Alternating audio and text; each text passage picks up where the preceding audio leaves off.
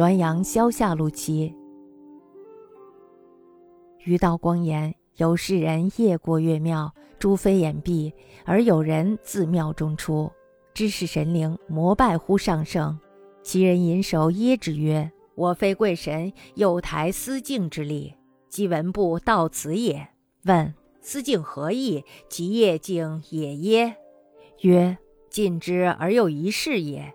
夜静所照行事之善恶耳。知方寸微暖，情伪万端，起面万横，包藏不测，幽隐邃密，无迹可窥，往往外貌凌乱。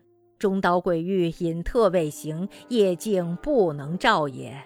南北宋后，此术资功，徒是弥缝，或终身不败。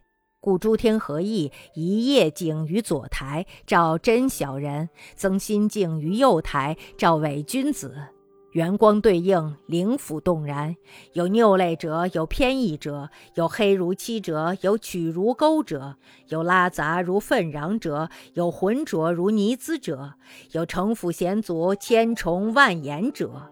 有脉络曲盘，左右贯穿者，有如荆棘者，有如刀剑者，有如风禅者，有如虎狼者，有现棺盖影者，有现金银器者，甚有隐隐约约显密细图者。而回顾其形，则皆道貌岸然也。其圆盈如明珠，清澈如水晶者，千百之一二耳。如是者，武力竞策，急而击之。三月一，达于月底，定罪服焉。大抵名誉高则责愈重，术愈巧则罚愈重。春秋二百四十年，旦恶不一，为朕夷伯之妙。天特事遣于展示，因特故也。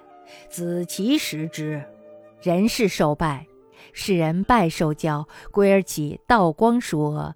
名其事曰关心。于道光说，有一个读书人在晚上的时候经过岳庙，红色的大门紧紧的关闭着，但是呢，却有人从庙里走了出来。他知道这是神灵，于是呢，就合掌加额，长跪而拜，呼叫上圣。那个人呢，伸手扶住了他，说。我不是什么高贵的神道，我是我是右台司敬的小吏，到这里呢是来送文案策疾的。于道人就问了：“司敬是什么意思？是夜静吗？”这个小吏就答了说：“差不多吧，但是呢又是另一回事儿。夜静所照是判断人们做过的事情的性质的善与恶，至于人们内心的隐屈、真诚与伪善，万种头绪起灭无常。”还包含着难以莫测的心思，幽深细密，找不到可以窥看的途径。往往的外貌如麒麟鸾凤那般高贵，可是呢，心里却隐藏着诡欲伎俩。这一类人的隐恶没有露出形迹，所以呢，夜镜就照不到他。在南北宋以后呢，人们伪装内心的技术更加工巧了，掩饰弥补，有人呢竟然终身不败露。所以呢，众天神合意，把夜镜移到了左台照真小人，增设心镜在右台照伪君子。这两镜子呢是圆光相对映照，人们的内心呢这时候就被看得清清楚楚。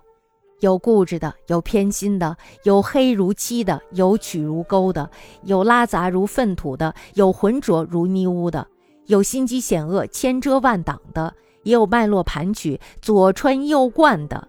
有像荆棘的，有像刀剑的，有像风和蝎子的，有像虎狼的，有现出做官的冠服和车盖的，有现出金银珠宝形状的，甚至呢是有隐隐约约出现男女密细图的。而回顾人们的外形，却都是神态庄严、道貌岸然的，内心圆润光亮，像明珠，清澈像水晶。千百个人中呀，也只有那么一两个罢了。这些情况，我站立在镜子的旁边，都记录了下来。三个月呢，就送给月帝一次，由月帝决定降罪或者是赐福。大约是名声越高的，受到责罚的也就越严；心术越是巧妙的，受到责罚的越重。